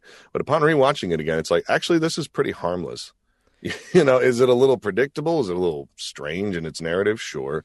Does all of the humor work? Absolutely not. But I think ultimately, like, it's like, oh, this actually isn't isn't as terrible as I remember. But then again, it's probably just because um, one of the contributing factors is that just these days, mostly I'm just like, as long as you can just entertain me for like two hours, like that's all I want. Like just take me somewhere else for a couple hours. Charles Dance can be there if he wants, you know, like just just just movie, just take me away for a while. And if you can do that, I'm happy, you know, because it's so hit or miss anymore with like if something plays by its own rules or you know or in the case of godzilla stuff like there's too many people in it or what have you you know some things just pull me right out of it. But if you can get me in the movie for like the first 15 minutes and i don't you know nothing you do breaks my my attentiveness towards the narrative and you just keep that like that i'm happy. Like that's all i want anymore is just entertain me please. Just take me someplace else. It's dumb here please. Yeah. Like over over the years, like I mean, this past year, I just like I've gotten so like sick of everything that I just like watch like random Family Guy episodes just to just to just to be like, take me away. I That's valid. I mean, sometimes it's just like just things to cope, you know, things to to pull you somewhere else. That's totally valid. yeah, because as last year has been horrible on everyone, and we're still in the thick of it, and it's just Mm-hmm. like, oh god. Sure. yeah, it's a mess right now. I tell you. Yeah. but I mean, like, how have you been coping with it? Like, what is your comfort these days? Uh, my comfort is uh, definitely, um, you know, I, I, I roll in the warm tortilla-like blanket of nostalgia. Certainly, you know, like I'll throw on something that uh, I'm fond of, uh, or, or, reading as well has been a, a great comfort. Um, you know, th- things that I, I didn't usually feel I had time for anymore. One of which was reading because I loved reading so much. You know, I would always just I have books on books on books on books on books at uh, you know my abode. So getting back to that has been a, a real uh, saving grace as well, and uh, also got a cat, so that helped a lot too. yeah, uh. she's sitting right here with me right now. In fact, she just hopped up on the table. Hey, baby. Her name is Hecate, and she is a little black cat. Yeah, I mean, I, I, saw I saw pictures of her on your Twitter. She's cute. Yeah, I post her a lot. Those are the things that get all the attention. If you have a cat, post some pictures of the cat, and you're you're, you're good to go. Um, which mostly I'm just I just find funny. But you know, I obviously don't do it with that intent. I'm just kind of like, look at my cat. My cat's cute. Isn't that awesome? And then everyone's like, yes, I agree. And you're like, oh man, all right, all right, thank you. Okay, you don't really expect the kind of reaction, but you know, I can be like uh, you know, I I voiced Doctor McBad Guy the Forty Third in this new thing that everyone's been anticipating, but no one reacts to that as much as picture of cat. Like that's just the rule of the internet. Yeah. I love it, and I agree with it. Cats are more important than whatever is being posted. You know. Yeah, I mean, I think um, you know if you look at Kari Wahlgren's feed, like the most the most commented stuff she usually gets is pictures of her cats. So yep, that's it. Go. I mean, that's just how the internet works. People love cats as well they should. Yeah. They've trained us well. it's like, you know, you want easy clicks, just just post a picture of your pet. Cat, yeah. Bonus points if it's a cat or dog. exactly. Especially a small one or a really big one. Not usually medium sized. Small one or really big one. I mean, that, that's just the weirdest thing about social media is like you can post like all the stuff you're working on and people will be like, eh, Here's a picture of my cat. Oh, I want more of that, please. yeah, I mean that's kind of like the rule of YouTube as well. Is like you know you spend a week working on something and then you post it and you get like a third of the reaction as opposed to some dumb meme thing you did in like 10 minutes you know that goes viral and you're like oh okay you know it's just the rule of the it's just such a gamble it's like the internet's like some sort of weird casino that doesn't make sense it's very strange. Like f- trying to figure out, like I, I, I never understand people who are able to post viral stuff all the time because there's such like a science to it that I just can't devote my brain to. I'm just like, look at my cat. My cat's cute. Like without any further intent behind it, people just thankfully agree that my cat is cute, even though I had nothing to do with my cat being cute. I'm just photographing her, you know. Yeah, yeah. Uh, I mean, I, I honestly sometimes look at look at tweets that get like a thousand or two thousand likes, and I'm like, how do you do that? like, yeah, right. like just extra relatable content or what have you. Yeah, it just it depends. Like, I mean, like the most I got, like the highest one I got, I think was like 158, and that was just a Batman joke I made, and I'm like, ah. People seem to like this, so I'll just pin it on my profile. So there. I mean, go. a good Batman joke is a good Batman joke. you know, I mean, Hey, everybody deserves to have a good Batman joke recognized.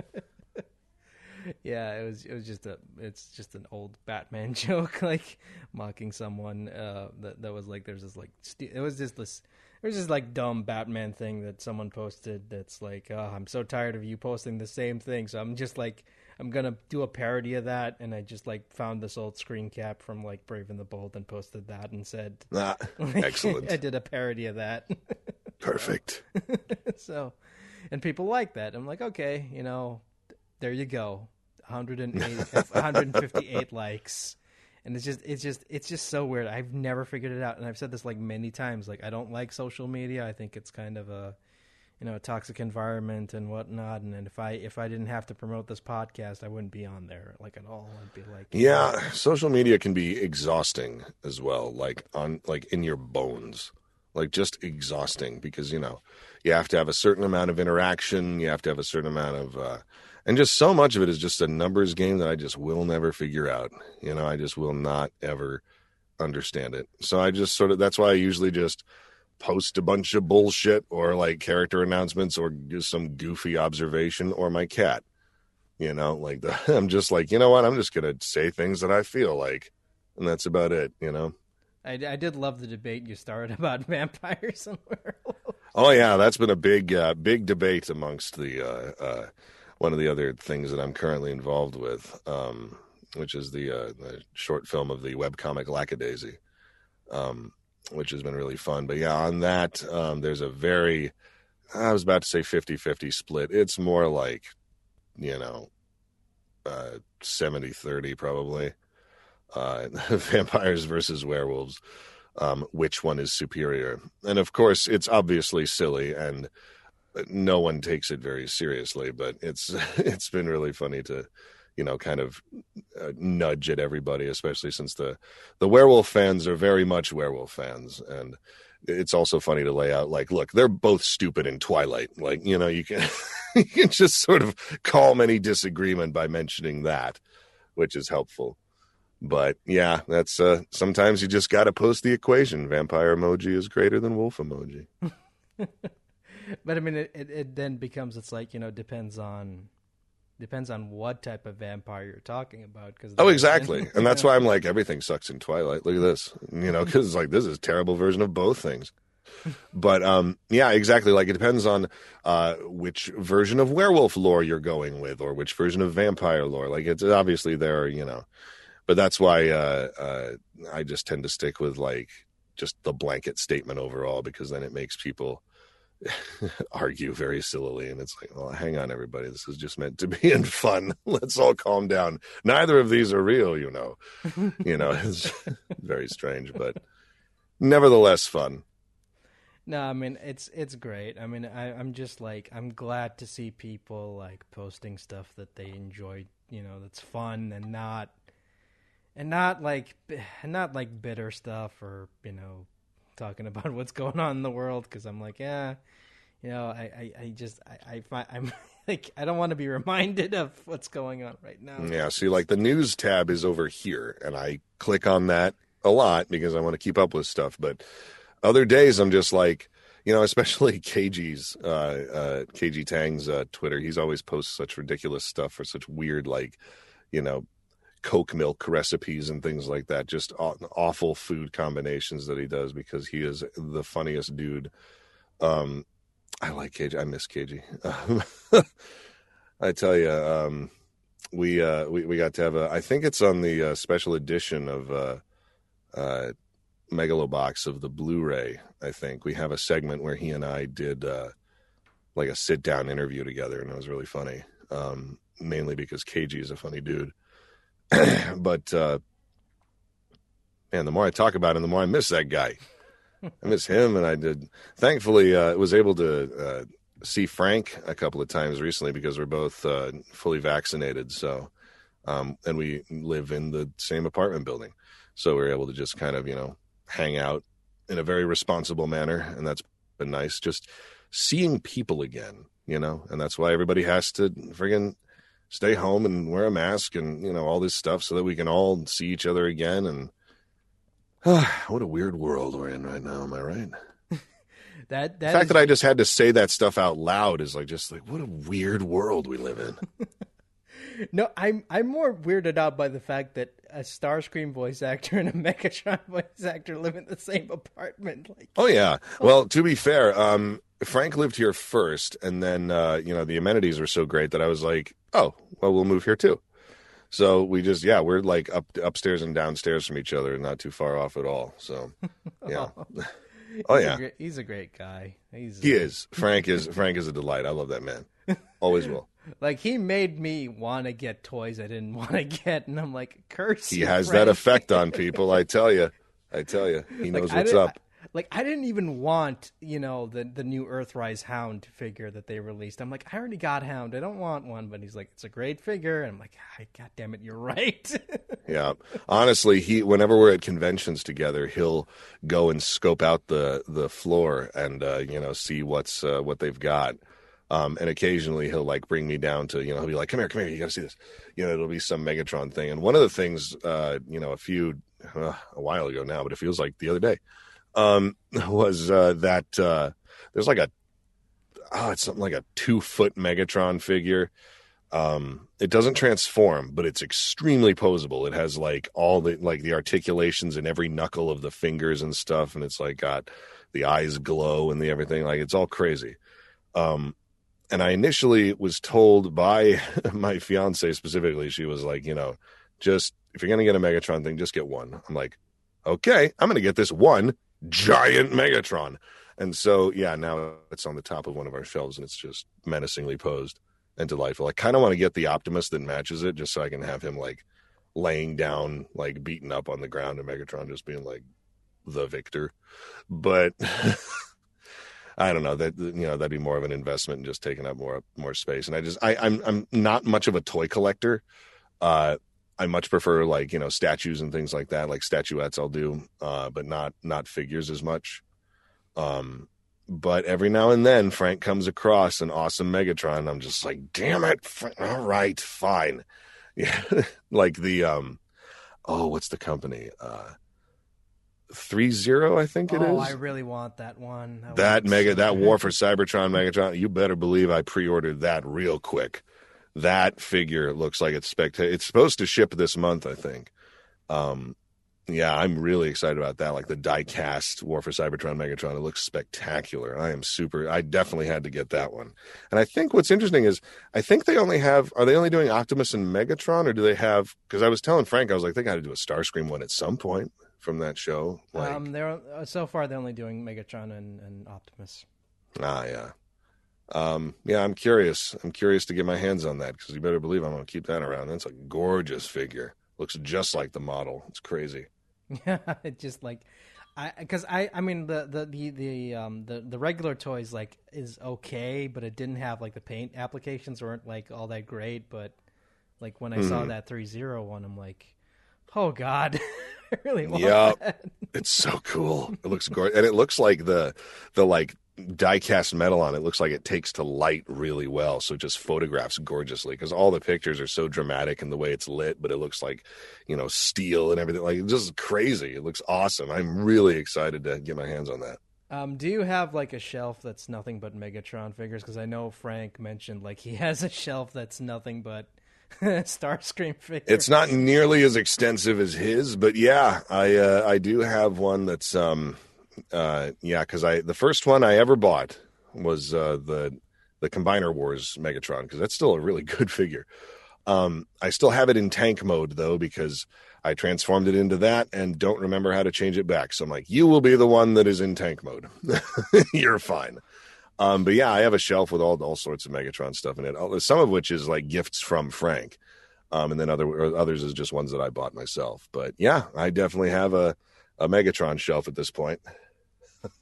Some of it's Frank's fault, but he he again he has that effect on people where he's like yeah, he, just he knows what's up. He's a, he's an excellent salesman, and he, he- just you know he's he's like, look, this is something you'll like, and you know I can recommend it, and you know as long as he recommends it, I'm like I know it's going to be good. So Yeah, yeah, no. Um, like I said, like he just mentioned like one figure, and I'm like, I'm sold. like I, I had no Yeah. interest in buying it, but now that you mention it, you're kind of right. Yeah, exactly. Yeah, he's got that effect on people. He's an excellent salesman. Hasbro should hire him for that. Push the figures on people. like that's why I that's why like I mean I would love to have him back on, but I'm worried like he's gonna like name drop more figures, and I'm like, He's going to damn sell you more toys.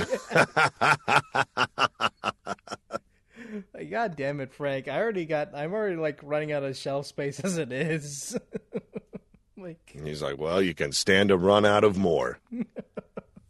Yeah, no, he knows what's up with that sort of thing. He's he's Yeah, and such a such an avid collector. no, I felt bad for when we recorded that episode because like we were just talking about toys all, all the entire episode. I'm like, oh, I feel bad for anyone who's going to listen to that wanting to hear about voiceover. Well, that's what I kind of like about this is that it's just sort of been a conversation. Like it hasn't been like, you know, you asking like, how did you get into voice acting? What is your favorite character? You know, which can just after a while can get a little like, you know, monotonous. So the fact that you're just we're just sort of having a conversation, I think is is a great format. So No, I mean No I- complaints here, I Chief. Mean, I, I said this before. I hate the. I fucking hate the um, standard Q and A uh, sessions of, of most Uh-huh. podcasts. I'm like, I don't like I don't like that because it's like you're not getting to know the person. I want to know the person behind the character. You know? Yeah, absolutely. And it's like, you know, I'm happy to drop in tidbits of whatever, you know, we've been talking about stuff, but uh, yeah, I no, I, I very much appreciate the fact that you're not like, you know, rattling off a list of uh, more standardized questions. I think this has been great. Yeah, no, I mean that's like, and that's how you get that's how you get guests on people. You just have a conversation with them, and you treat them like people, and they will, you know, they'll come Yeah. back. Exactly. Why the hell not? and that's how you make friends with them on the podcast. Yeah, made, like, a go figure. Discussing mutual interests without having some sort of underlying purpose like questionnaires and stuff. Go figure. Friends. but I mean, well, well, but but Megatron has no friends, so there you go. Megatron has no friends. Friends are for losers. Gee, Megatron, that's awfully rude. Yes, well, I tell you, that wears on you after a few hours. God, Learned how that many the hard way. how many bottles of water did you have to go through to get? Oh, not water, tea, throat coat tea, nice warm tea. Um, and I would have, uh, I'd go through maybe two pots of that for like a four hour session because they would bring me, you know, not a giant pot of tea, but because initially they would bring me like a cup of it and whatever. You know, it's it's a, a tea called throat coat. Um, you put some honey in it, and uh, it's uh, really really lovely on the throat. Um, but after uh, after a little while, I realized that uh, oh no, I need more of this. And rather than continuing to ask for cups, I'm like, can you just bring me a pot of it and some honey, and I'll just do it myself. So they bring me a pot of it, a little bottle of honey, and a teacup, and that's all I needed. Um, because honestly, I can I can maintain the voice for quite a long time because it's it's standard VO procedure of like don't do a voice in an audition that you wouldn't be able to like maintain for at least four four to eight hours. Um, so I can do this for forever and whatever, and it's super easy because I, I know exactly where it sits in the back of my throat there. so I can do that, you know, on a on a dime for a long time, but after about you know a certain number of hours or depending on the day or if i didn't warm up fully or even just to protect my my throat in general sometimes i'll just have that pot of tea and i'll just need to you know take a breather and whatever and uh, thankfully like with all of the transformers shows that i've worked on and most of honestly like the video games and stuff too especially that are like stressful um directors are always super great about being like you know because i usually voice characters that are like that um you know deep scary growly you know characters whatever. Um the directors are always very good about being like hey if you need a break of any kind let us know and we'll be happy to do that. You know like if you if it hurts or whatever like because they're, they're always very attentive of because i mean for one thing they're just good people. And for another thing you know you don't want to blow out your actor's voice because then if you do that if you push it too hard and it blows out their voice you obviously are you know down for the count for like three days to a week. And that sucks because then you can't even audition because you know you got to sit there and just rest your voice. So you know it's both practical and just a nice little human touch of like hey man if you need to break just let us know. You know i don't know there's something something really nice about that because there's the, the difference between directors who will say that and directors who if you come into a session hobbling on a cane and ask to sit down instead of stand up sometimes directors will be like no stand up. And you're like uh, okay. That'll be nice. Um, so there's there's a there's a nice dichotomy of different kinds of directors you can run into but most of them i've found are the caring individuals who are like let us know if it hurts. Let us know it, you know it's kind of kind of clinical that way. It's like a doctor or something like you know if it hurts let me know because clearly we're doing something wrong. Yeah, I mean, because it's a gravelly voice, and I would imagine it, t- it would take a lot out of you.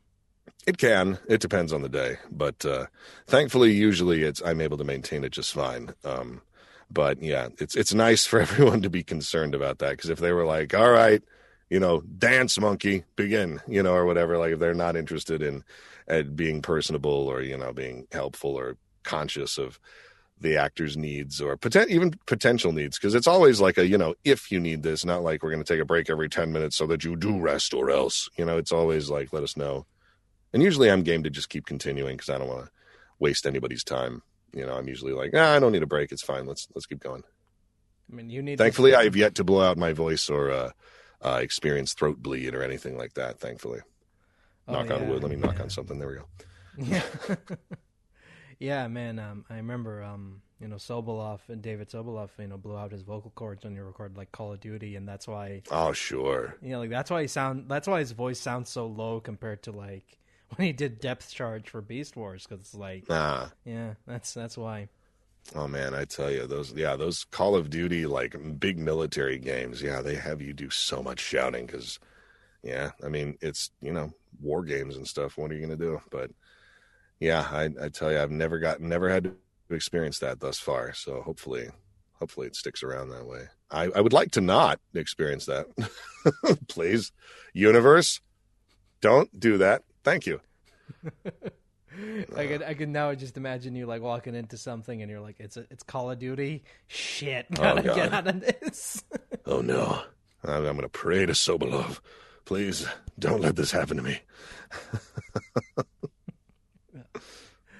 no, I mean it's it's just it's just um it's just it's it's very because I've because I've heard stories. I've had people on here who've talked about like doing you know those war games and you know walking into sessions after that like their vo- voices are completely gone and it's like, well shit, what do we do now? It's like well we got to wait for them to heal because it's like they didn't expect it to be that jarring, but it is. Sure, and like you know, you can you risk losing gigs that way, if you know, because then if you show up for your job after that and you can't do it, I mean, you know, that, that sucks. But you know, they, they have a schedule that they have to adhere to as well. So they might just have another actor pick up your slack or what have you because you can't do it.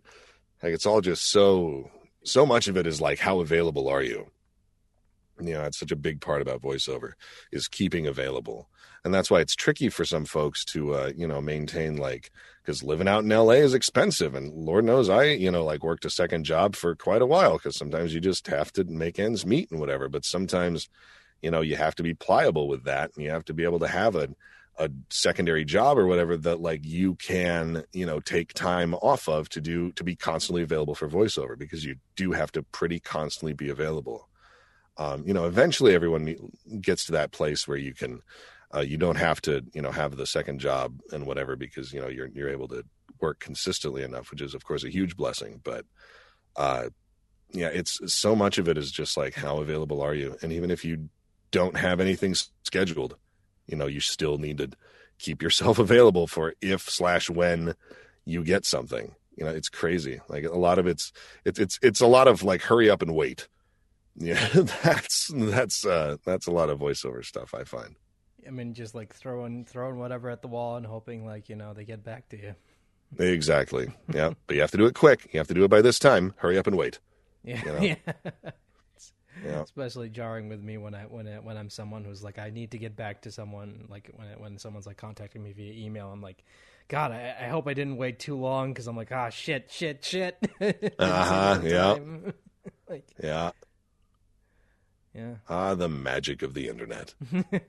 Like because because I I worry about that like when it comes to like reaching out to people and you know getting in touch and like finding times and whatnot and Hmm. And just like, and sometimes I wonder, like, oh god, I I hope I didn't like wait and keep them waiting too long because I'm like, uh, I don't want to be rude. I don't want to feel. I, don't want to. I don't want it to feel like I'm ignoring them because that's like the worst thing that you can, uh-huh. can happen. You know. Yeah, I'm really bad about that though. Like uh, socially, um, because I'm uh, I'm I'm one of those people who thinks that like you know oh, I've been friends with this person for years. Because of that I'll talk to them whenever we have the time you know like and I just don't I, I'm not usually one to reach out because I just assume that we maintain that same level of you know understanding and you know friendshipness and whatever. But then after a couple of years you, you realize that like oh that's not really the move you know like you do have to be somewhat communicative. And so I've been learning to do that more and more. But then sudden plague happened, and that that was bizarre and threw a wrench into my entire uh, efforts to better my social uh, skills. So I'm just kind of like, well, great. Now I need to just kind of ride this out, I suppose. But that actually has uh, helped me a little bit in like getting more in contact uh, on the the only thing that social media is useful for, which is usually messaging systems. So, you know, that that's the one thing that I do genuinely like about it is being able to just sort of message one of my friends from the UK and whatever, and just be like, "Hey, I'm not spending cell phone minutes on this," you know.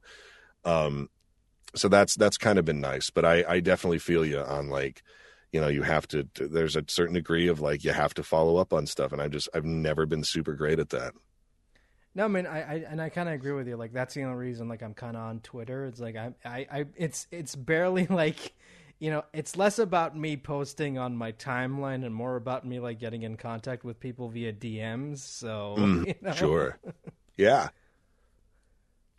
i never get notifications about those dms though it always goes to spam in my email for some reason Oh really? yeah i do not know why like so then you know when i open the app again i'm like oh i have a message oh that's annoying um, but then you know it's just like Kaiji and I bullshitting or whatever, so or Frank and I or somebody, you know. So I'm like, oh, okay, well, I guess this isn't that crazy and vital, but yeah, for some reason the push notifications for that uh, don't come up, and then the notifications for that come under like social stuff, but it goes to spam on my email for some reason because I guess Twitter is suspicious to Gmail.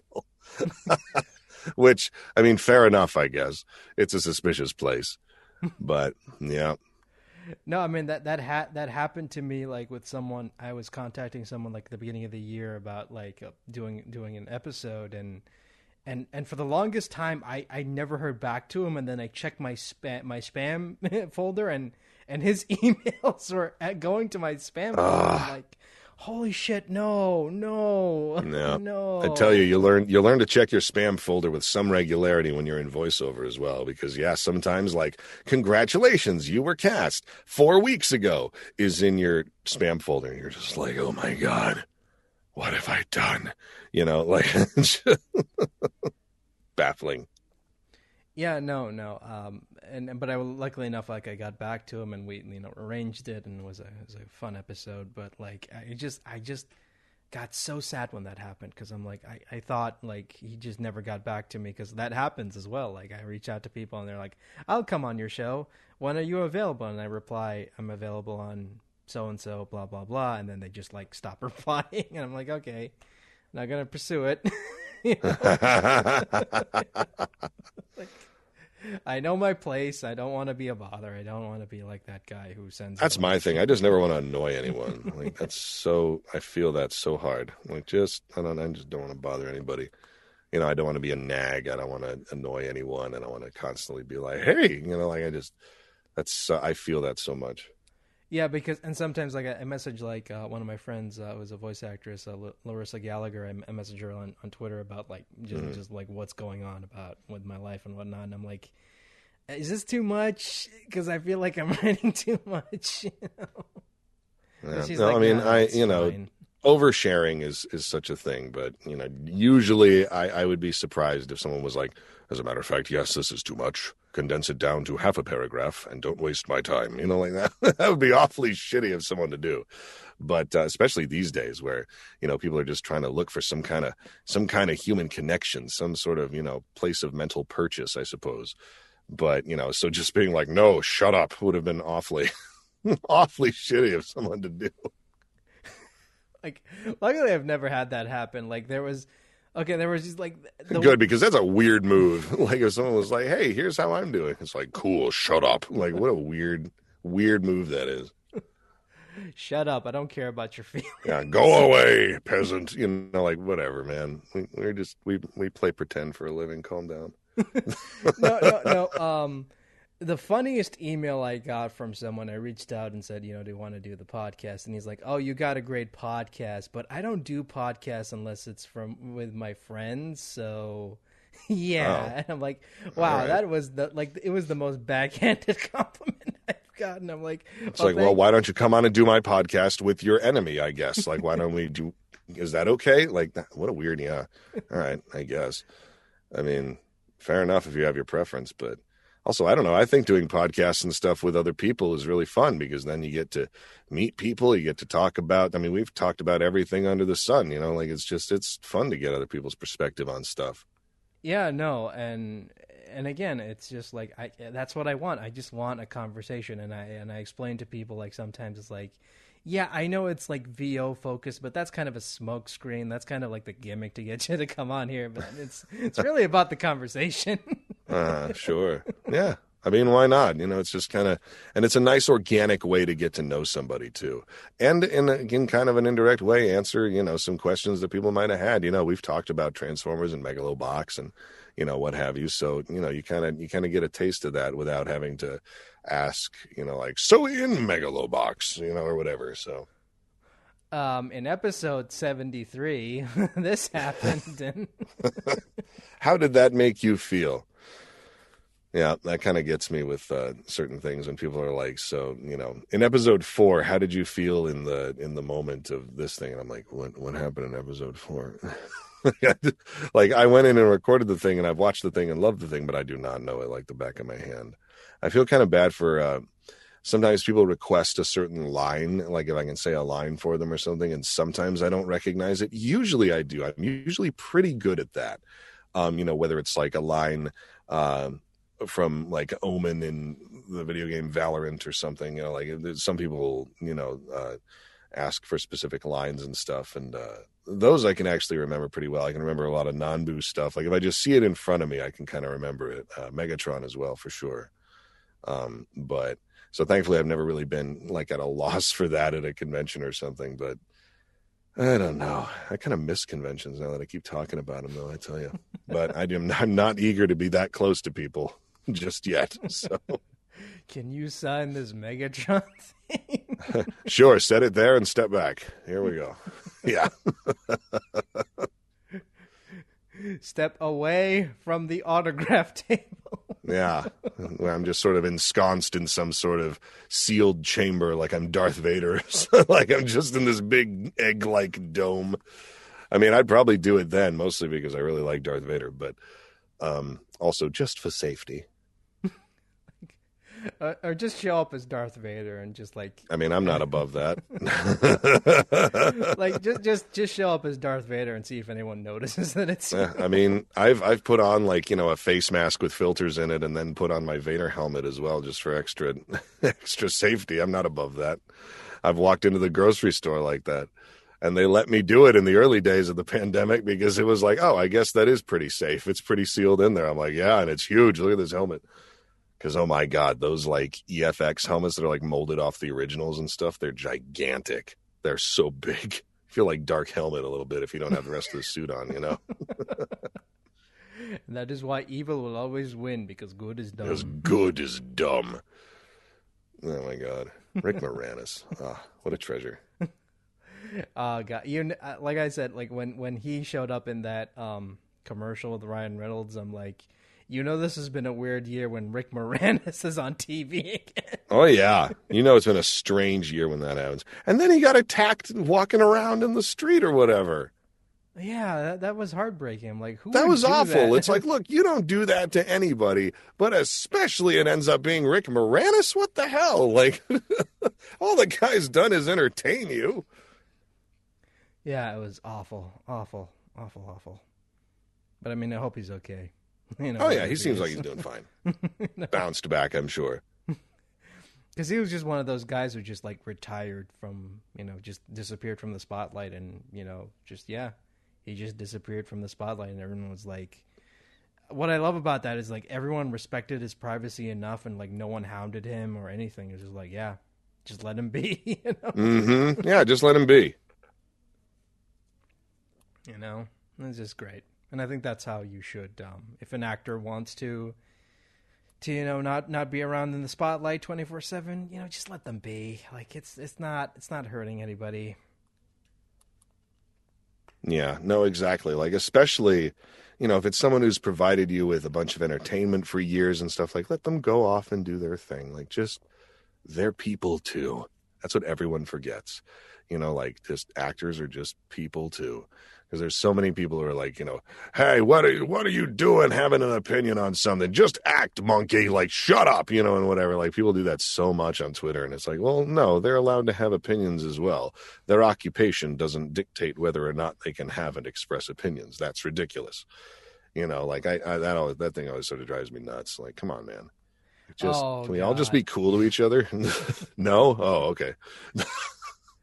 Yeah, I mean, it's it's just like you know, just because they play certain characters does not mean that they are those characters. So, you Oh know. geez, that's a big thing too. Yeah, like a lot of a lot of people uh, can associate you with like a character you play, and it's like no, that's just a, that's just a character. I I don't really identify with Megatron at all. I don't really identify much with Nanbu. I don't really like. I guess that also comes with the territory of playing a lot of like skeevy characters or bad guys as well. Is that I don't really identify with them almost at all. But yeah, you get you get people who will just uh, uh, sort of message, and it's very sweet and you know i'm grateful that people like my work and stuff but i'll just sort of get messages that are that just say omen exclamation point and i'm like yes that i pl- i played that once you know i don't i don't really know what to say to that you know um but the valorant fans are so cool like everybody's really really chill and nice and awesome and Lord knows they play a video game I can't play, so it's, it's too involved for me. I can't do it. I can't do those like huge multiplayer shooter games. I just can't. It just I too much going on for me. I, I'm I'm used to my nice, you know, Super Mario World platformers and things like that, and you know, uh, Zelda Link to the Past and stuff, and maybe at most like the earlier Star Wars Battlefront stuff on the PS2. That'll about do it for me, guys. Thanks. That's as involved as I get. Too many buttons. Too many buttons. exactly it's just it's just too much going on like it's just too chaotic for me like I, i'm used to the you know the sort of controlled chaos of uh, uh, non-online uh, stuff where you're just sort of playing against the computer i'm a little more used to that kind of more controlled chaos than i am the everyone flying around and there's definitely more buttons than i remember on my systems because i just haven't updated since the ps2 like i just haven't i can't can't do these newer systems. So I just I don't know. I mean, I remember trying the Wii at one point, uh, and that was interesting because uh, it was uh, oh the the Mario Kart that was on that, and I'm like, man, I remember this being a much simpler time on the N64. like this was what happened, but uh, yeah, I, I the newer systems. I think that might have been actually my breaking point where I'm like, never mind, I can't use these newer systems. When I say can't, I mean just didn't have the opportunity and wasn't super interested. I've just never been much of a video game guy. But uh, and that's probably one of the main problems because I get asked all the time if like you know if I play the video games I uh, am in and I'm like I, I barely watch the anime shows that I'm in. Like I I definitely don't play the video games. Um, and you know nothing against the video games obviously. I'm just not much of a gamer. So I just at, at most like I'll go and watch you know like the cutscenes or something because I want to see what all the other actors are doing uh, you know, and how scenes we did wrap up together and stuff. Like, you know, I did uh, uh, World of Warcraft Shadowlands, uh, which was a lot of fun because then they play a vampire character called Prince Renathal, and he was a delight, and I liked him a lot. Um, and he uh, uh, he has a lot of juicy cutscenes and stuff. So getting to you know just I, I'm like I don't need to play the game. I'd rather just thank God for YouTube because people get to these levels and cut out the cutscenes and post them, and it's just magic if you ask me. So saves me a lot of time trying to figure out World of Warcraft because I've never played that before. yeah, it's it's a it's a time investment. Yeah. That's what I hear. I hear it's an investment in a lot of ways. I mean, it's fine, dude. It really is. I'm not gonna be like, oh, you have to play everything you're in. No. you oh no, of course. and that's just it, right? Like, you know, I, I went and did the thing so that other people can enjoy it. I didn't do it so I could enjoy it. Like, you know, I, I, I don't know. There's, there's something about kind of, you know, you're doing this for others and not, and obviously you're doing it so you can make money, but it's also, you know, there's just something like, especially with video games where I'm like, I know that I'm not the audience for this. So this is not for me. This is for everybody else. And hopefully they like it. And then you move on to the next thing, you know? Yeah, yeah, um, yeah. like, uh, I mean, it's it's it's good that you're not like heavily involved in video games because then you'll get the really dumb questions about like, um, can you nerf this, please? Can you change this? And it's like you're asking. I'm like, uh, voice- like, Nerf for nothing? I don't even know what that means. No, because I remember like when I had like and, and like anyone who's worked on Apex Legends will tell you like they get asked like so many game specific questions and like, dude, I only voice the character. Like, go go ask the developers because I don't know anything about. Yeah, you know. that's what's funny is that like ev- yeah, everybody assumes that like we as the actors know when stuff is coming out or know when you know like uh, the new content is dropping or a new episode is, and it's like no, we recorded the thing and left and don't know anything about it.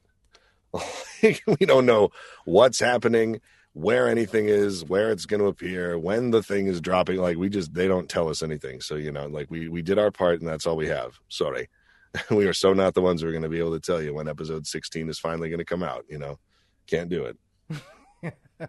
or who's the next character? That's that's the one they get asked a lot. Yep. like, who's the next character in in Val in Val in whatever that game is? I can't mm-hmm. pronounce it. Yeah, exactly. Just I, I don't know. Who knows? Well, anyway, we've um, I feel like we've talked enough, and yeah, pretty, pretty much like uh, you know, That's enough of that. well, yeah, because I'm looking at the time and I'm like, oh man, we've been talking for like an hour and a half now. Oh, yeah.